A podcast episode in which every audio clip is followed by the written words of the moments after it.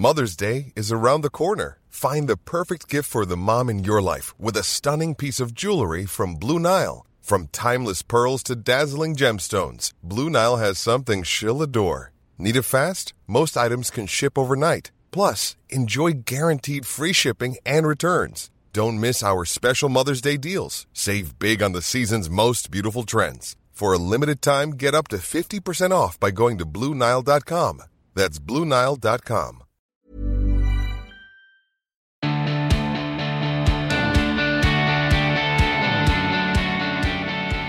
Hello, hi, and welcome to another episode of The Emma Guns Show and a midweek instalment of Bullet Points. Thank you so much for your messages about my conversation with Poppy Delbridge. I am so glad that so many of you out there who, like me, were cynical about something like tapping, stuck with it and found Poppy's advice and insights really useful. And in fact, the show isn't just about what somebody might be writing a book about, it's about their story. And Poppy really shared some incredible insights, but also was, was very raw and honest. It was a really powerful conversation to be a part of. And from the emails I'm getting from you, it was also a really powerful conversation to hear.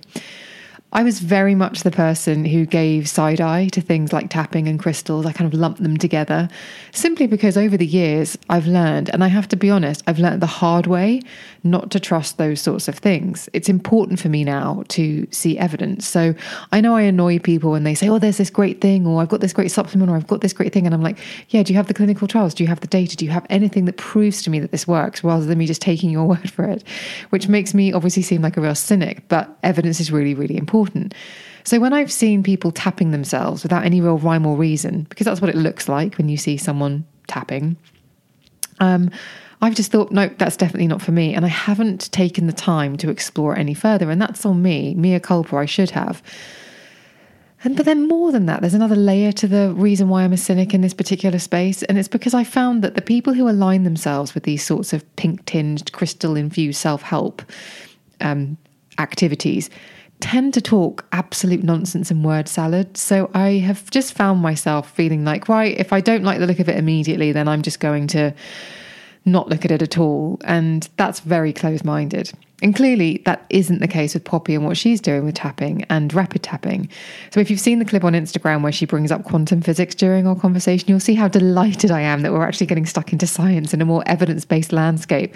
And we're not just talking about intangibles, we're talking about real, tangible data, science, evidence, which is why I found the entire conversation with Poppy really valuable, but particularly when the way that she spoke about tapping was very convincing. Anyway, I know from your messages that a lot of you have either bought her book or followed her on Instagram or followed Rapid Tapping and are interested in tapping yourselves or doing courses or any of these things. And if you are, if you have signed up, if you are moving forward with it, then please do stay in touch and let me know about your progress. I would really, really like to hear how you've been getting on and the impact it's had for you. So please, I'd be delighted to hear all of that and hear what's going on. Um, and now for what's been happening this week. well, I simply cannot record this bullet points without referencing an Instagram post I put up at the weekend. There I was, very innocently thinking, I haven't done any makeup posts for such a long time. And if you're a new listener or you're not necessarily aware, I've been a beauty editor for over 20 years. So, in addition to creating this podcast, I'm also very much in the beauty world as well. And I have been really rubbish about reviewing and trialing makeup. And usually every day someone says, When are you going to do your makeup tutorials again? When are you going to do your makeup looks again? And there's just been other things uh, that I'm doing. And it, feels a little bit like, you know, when I'm on top of my workload, when you see makeup posts go up, because it means that I've got a bit more time or I've made space for them. But anyway, so I had um, received Lisa Eldridge's eyeshadow palettes, I think before Christmas. That's how awful I am. And they've been staring me in the face every day when I go and do my makeup. I'll see them unopened, perfectly kept in their boxes. Or maybe I have opened them once and had a look at them and gone, ooh, but then I put them away very carefully as if they were brand new. And each day that passed, I'd feel more and more guilty that I hadn't used them yet. So on Saturday, I had a really busy day. I was having a very, very relaxed evening.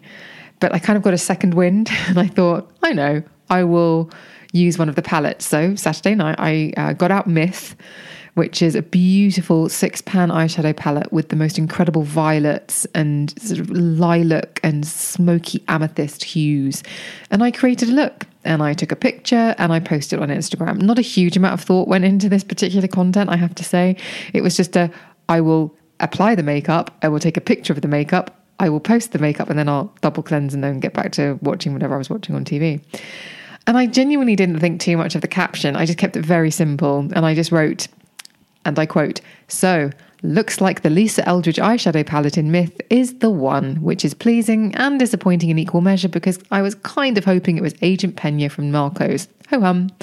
And that was it. Now, for those in the know, Agent Pena uh, in Narcos is a D- DEA agent in the Netflix show, and he's played by the actor Pedro Pascal. Now, to say that my DMs were flooded with people telling me how much they loved Pedro Pascal is a total understatement. I received hundreds of messages from people. Some of them included more detail than I was expecting, and dare I say, more detail that is appropriate about how much they loved him. But there we go. The gist being how incredibly desirable he is, and how um, how many people have similar feelings that I have to Agent Pena to actual Pedro Pascal. And look, I'm hot for Agent Pena, so I get it. In fact, and I'll just be really honest here, I'm also watching The Mandalorian and The Last of Us. So, like a lot of people, I'm getting my fill of Pedro right now, just because he's he's gone viral. He's at critical mass. He's just he's everywhere. And I will just say this: I'm so glad so many of us are on the same page about Pedro, but perhaps what is so delightful about being aware of him and enjoying his work is how much he's enjoying it. And the backstory to that is that he's been acting for years, but he's now 47 years old. And to quote Zoolander, he is so hot right now. You almost can't turn on the TV without seeing him. You almost can't leave the house without seeing him on a billboard or something featured that he is involved with it in some way. And it's amazing. It's so amazing. All of that graft, all of that work, all of the years of acting have sort of reached this point. But it's also, I don't know, maybe I'm being a bit maybe I'm being a bit sad here, but it is it does feel a little bit sad because he's inevitably going to become even more famous and he's inevitably going to sweep the awards, television awards next season. He's missed this he's missed this season, but I think next season he's going to sweep everything for The Last of Us, The Mandalorian, everything. And right now, I think his charm is that he's so accessible. He's so active on social media. He's so real. He doesn't give rehearsed or scripted responses. And he just seems like the kind of guy that if you bumped into him, he would have a conversation with you. And I just wonder if, as time moves on, this wonderful person that we've discovered and who, whose work we enjoy might begin to feel a little bit out of reach. I don't know maybe that won't be the case. I think it would be an inevitable reaction to that kind of fame to sort of close yourself off a bit. But um, I'm not an expert. I am not experiencing his kind of fame, and maybe he that's why he's experiencing it because he will navigate it with far greater ease and grace than I ever could. In any case, I will continue to have impure thoughts about Agent Pena on the regular, and I will continue to think Pedro Pascal is an incredible actor. And from the tone and nature of my DMs, it seems like you will too. Now, before I leave you, I want to share what's coming up on the next episode of the podcast. And it's Anna Mathur, the psychotherapist. She's my guest, and wow, what a conversation. As I do every week, I ask my guests to share with me their life lessons from the stories of how they've navigated the tougher stuff in life.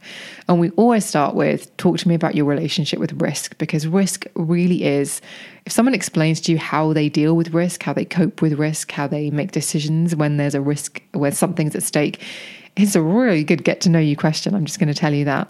Now, if you suffer from the disease to please, that's people pleasing, then you simply must listen to this episode, genuinely. Both Anna and I are recovering people pleasers, and we really get into it about how seeking external validation from someone else is a fool's errand, but how hard it can be to piece yourself together when you've delegated your self esteem to how others treat and feel about you and respond to you. Trust me, it gets really, really deep. I don't l- want to turn every conversation that I have on the podcast into my own personal therapy session, but I even I at the end thought, oh gosh, did I did I open up too much? Was I a little bit too honest there? Because obviously it's it's Anna's episode, not mine. But in order to really go there with the people pleasing and to really unpick it, um, I think it required both of us to lay on the table um, how deeply it had affected us. And it has really deeply affected Anna, and it is definitely something that has really deeply affected me too. So I really hope that you enjoy that episode. If you aren't already subscribed, please do subscribe on whatever podcast platform it is that you use. And also don't forget that I am now on YouTube. Clips from the podcast are on YouTube now. So if you want to watch little snippets from the episode, which might give you a little bit more sort of a little bit more insight into the sort of feeling, the vibe in the room when we're having these conversations, then click the link in the show notes and make sure you subscribe there too, because we're picking out the bits that we think you'll really like, and I'd love to get your feedback on those. So that's everything for Bullet Points this week. Thank you so much for listening. Thank you for following. Thank you for commenting on posts. Thank you for subscribing and spreading the word about the podcast. I appreciate it hugely. Thank you so much for sending me a variety of images of Pedro Pascal as various characters that he has played. I've enjoyed that too. Um, never stop. Never, ever stop. I will always be grateful for one of those in my DMs. Um, thank you so much for listening. I will see you on the next one.